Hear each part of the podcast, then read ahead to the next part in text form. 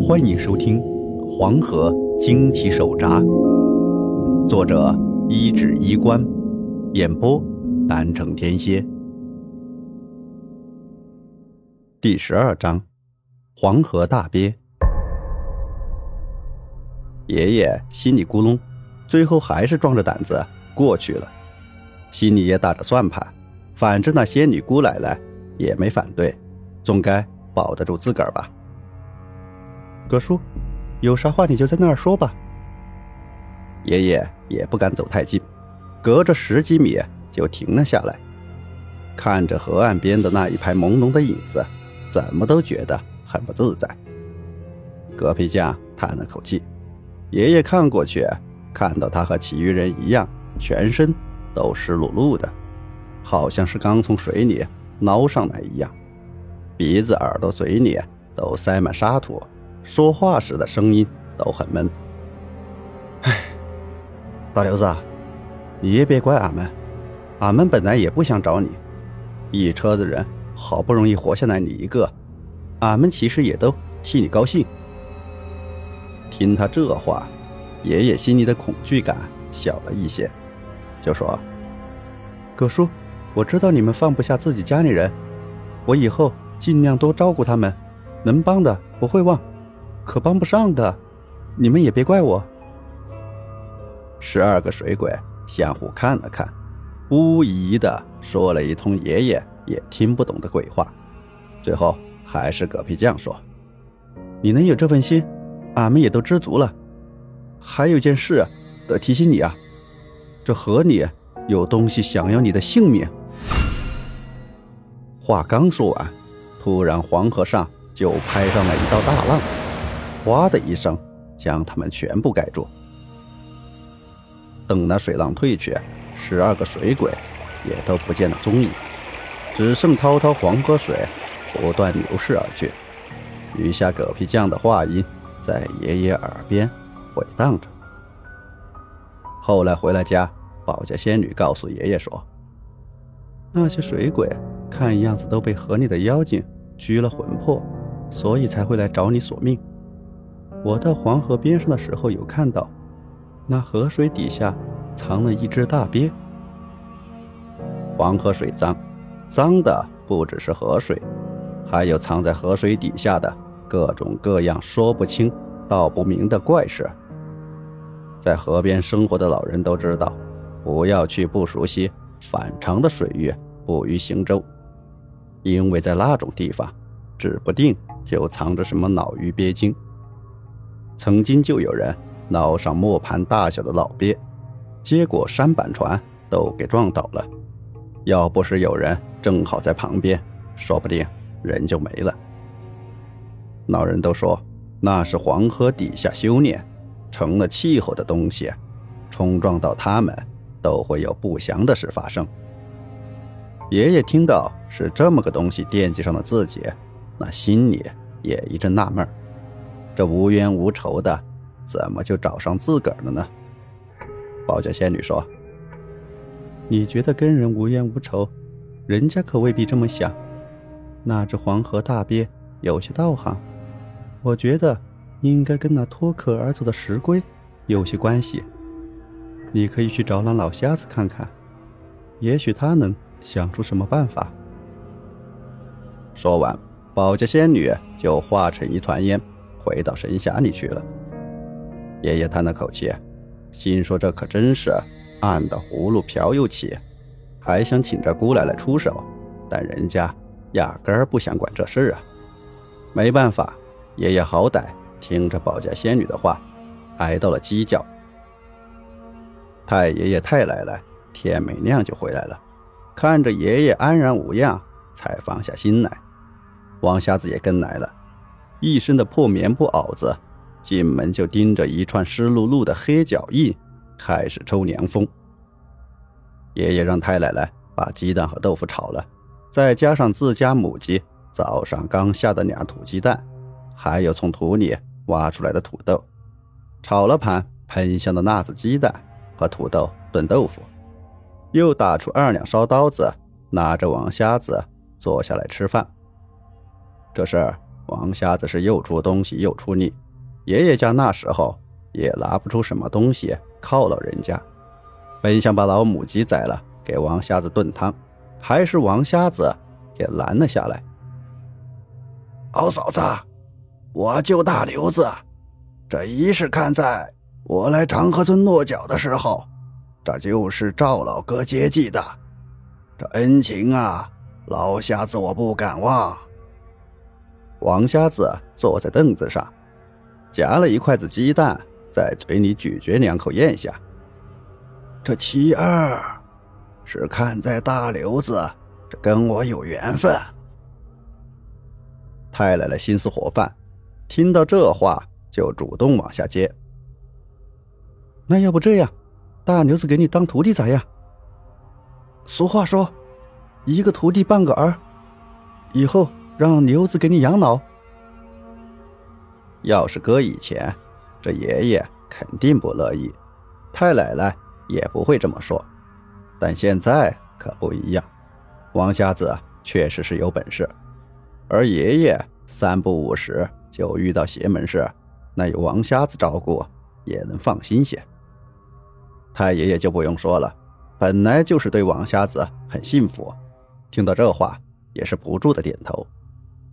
但王瞎子自己却摇了摇头，喝了口酒，抹了把胡子八叉的下巴，说道：“不用不用，我这行不适合大刘子，他不是这命，而且我这身本事也不是胡说八道占得多嘛，也就练张嘴皮子。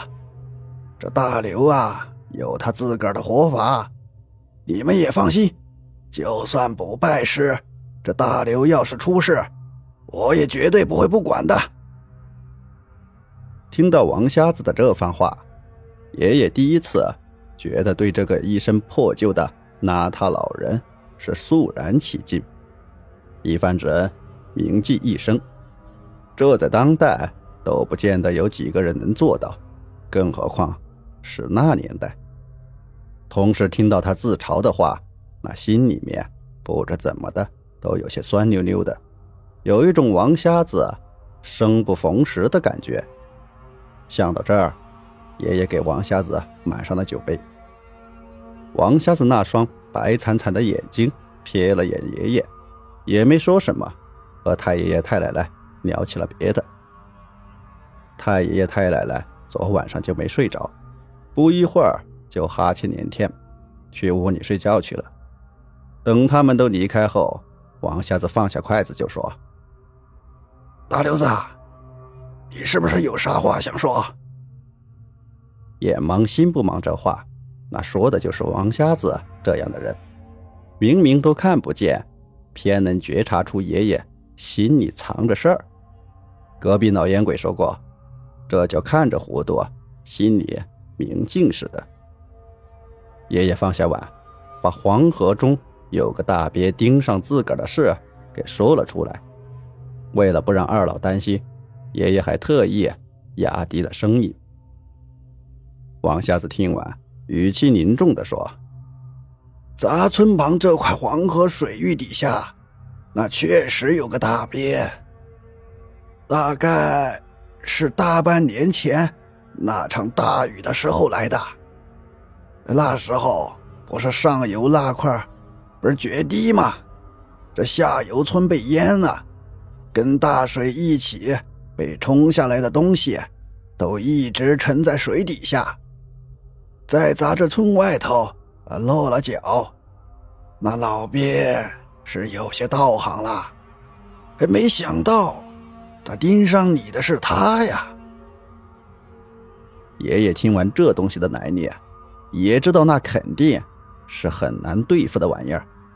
一边添酒一边问：“那这个东西有办法对付不？”知道是个什么东西，倒也不是不能办，不过得让大家伙都出些气力。这事儿光你跟我俩那是办不到的。王瞎子琢磨着，摸着下巴，又给爷爷想了个辙。这样，你去找村长说说，就说水底有个大鳖，抓鱼吃虾，这早晚呐会把这片水域给吃绝了。你就让他去找些壮劳力，大家一起把那个老鳖给除掉。哎，记住，这个属龙的呀和十二月生人啊，那是不要的。其余的，哎，越多越好。交代完这些，王瞎子起身走了。爷爷得了王瞎子的指点，这心里多少也有了点底，赶紧就去找了村长。正巧还碰上孙二狗他媳妇儿，见到爷爷就过来抹着眼泪道谢。原来昨晚上这孙二狗来勾爷爷的魂之前，也跟娘俩做了交代，把自个儿藏钱的位置说了。这孤儿寡母的生活也算有了些着落。爷爷一听也高兴，就问他日后有啥想法。这孙二狗他媳妇说，自个儿家在别处还有亲戚。这眼下男人死了，就带儿子投奔去。这次也是来跟村长来道个别的。那年头啊，这种事其实不少。爷爷后来回忆起来也说，那是最后一次见孙二狗他们一家，也不知道他们是不是找到了那家远房的亲戚。敲了门，进了屋，村长捧着自个儿的白色铁水杯。正哼着《铡美案》的唱调，见爷爷来了也挺高兴，拉着他就要给他唱两句。等爷爷把话一说，本想着村长会反对，没想到这老村长拍着胸脯就答应了下来。他说道：“大侄子，你上次救了全村一半人的性命，这大家伙都是念着你的好。你放心，啥时候要人帮手了？”俺让守城去给你叫人。有了村长这句话，这爷爷也是放心了。虽然还不知道王瞎子的方法是啥，但总归有人的不是。一下午也没见到王瞎子。等天刚暗下来，这王瞎子就来敲门了，然后还递给他一把铁锹。爷爷当时就有点愣，心说：“你这个王瞎子这是干啥呢？”挖地也不是这个时候该干的事吧？但是王瞎子自己也扛着把铁铲，没管爷爷满肚子的疑问，拉着爷爷离开了村子，往山上走。爷爷辨认了下这条上山的路，脑子里有些嗡了一下，这是往嘎子湾去的。前面说过，那嘎子湾以前是乱葬岗，解放后给填平的。但平时那也是没人愿意去，骡马都得几十米外绕开了走，更何况这会儿还是三更半夜的。听人说，这半夜的时候还能看见缺胳膊短腿的人在嘎子湾游荡，会问路过的人有没有看见自己的腿脚。那画面，别说亲眼看见，想想都觉得瘆人。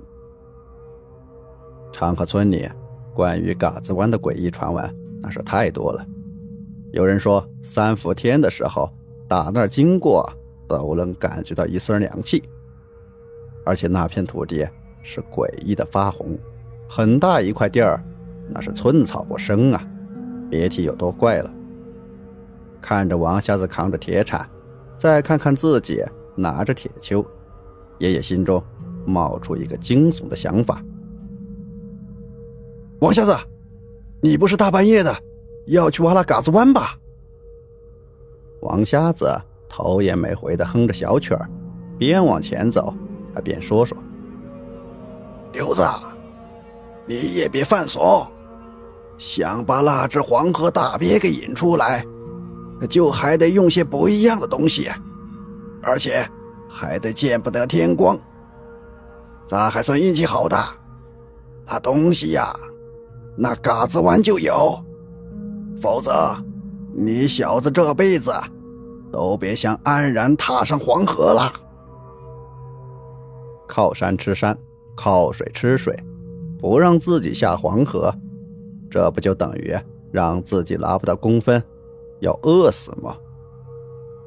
正说着话呢，突然一股阴冷的风吹过，草叶被吹得呼呼的，好像有鬼在哭叫。爷爷浑身都哆嗦了一下，往前一看，那光秃秃的嘎子湾就已经在眼前了。本集播讲完毕，欢迎订阅，下集更加精彩。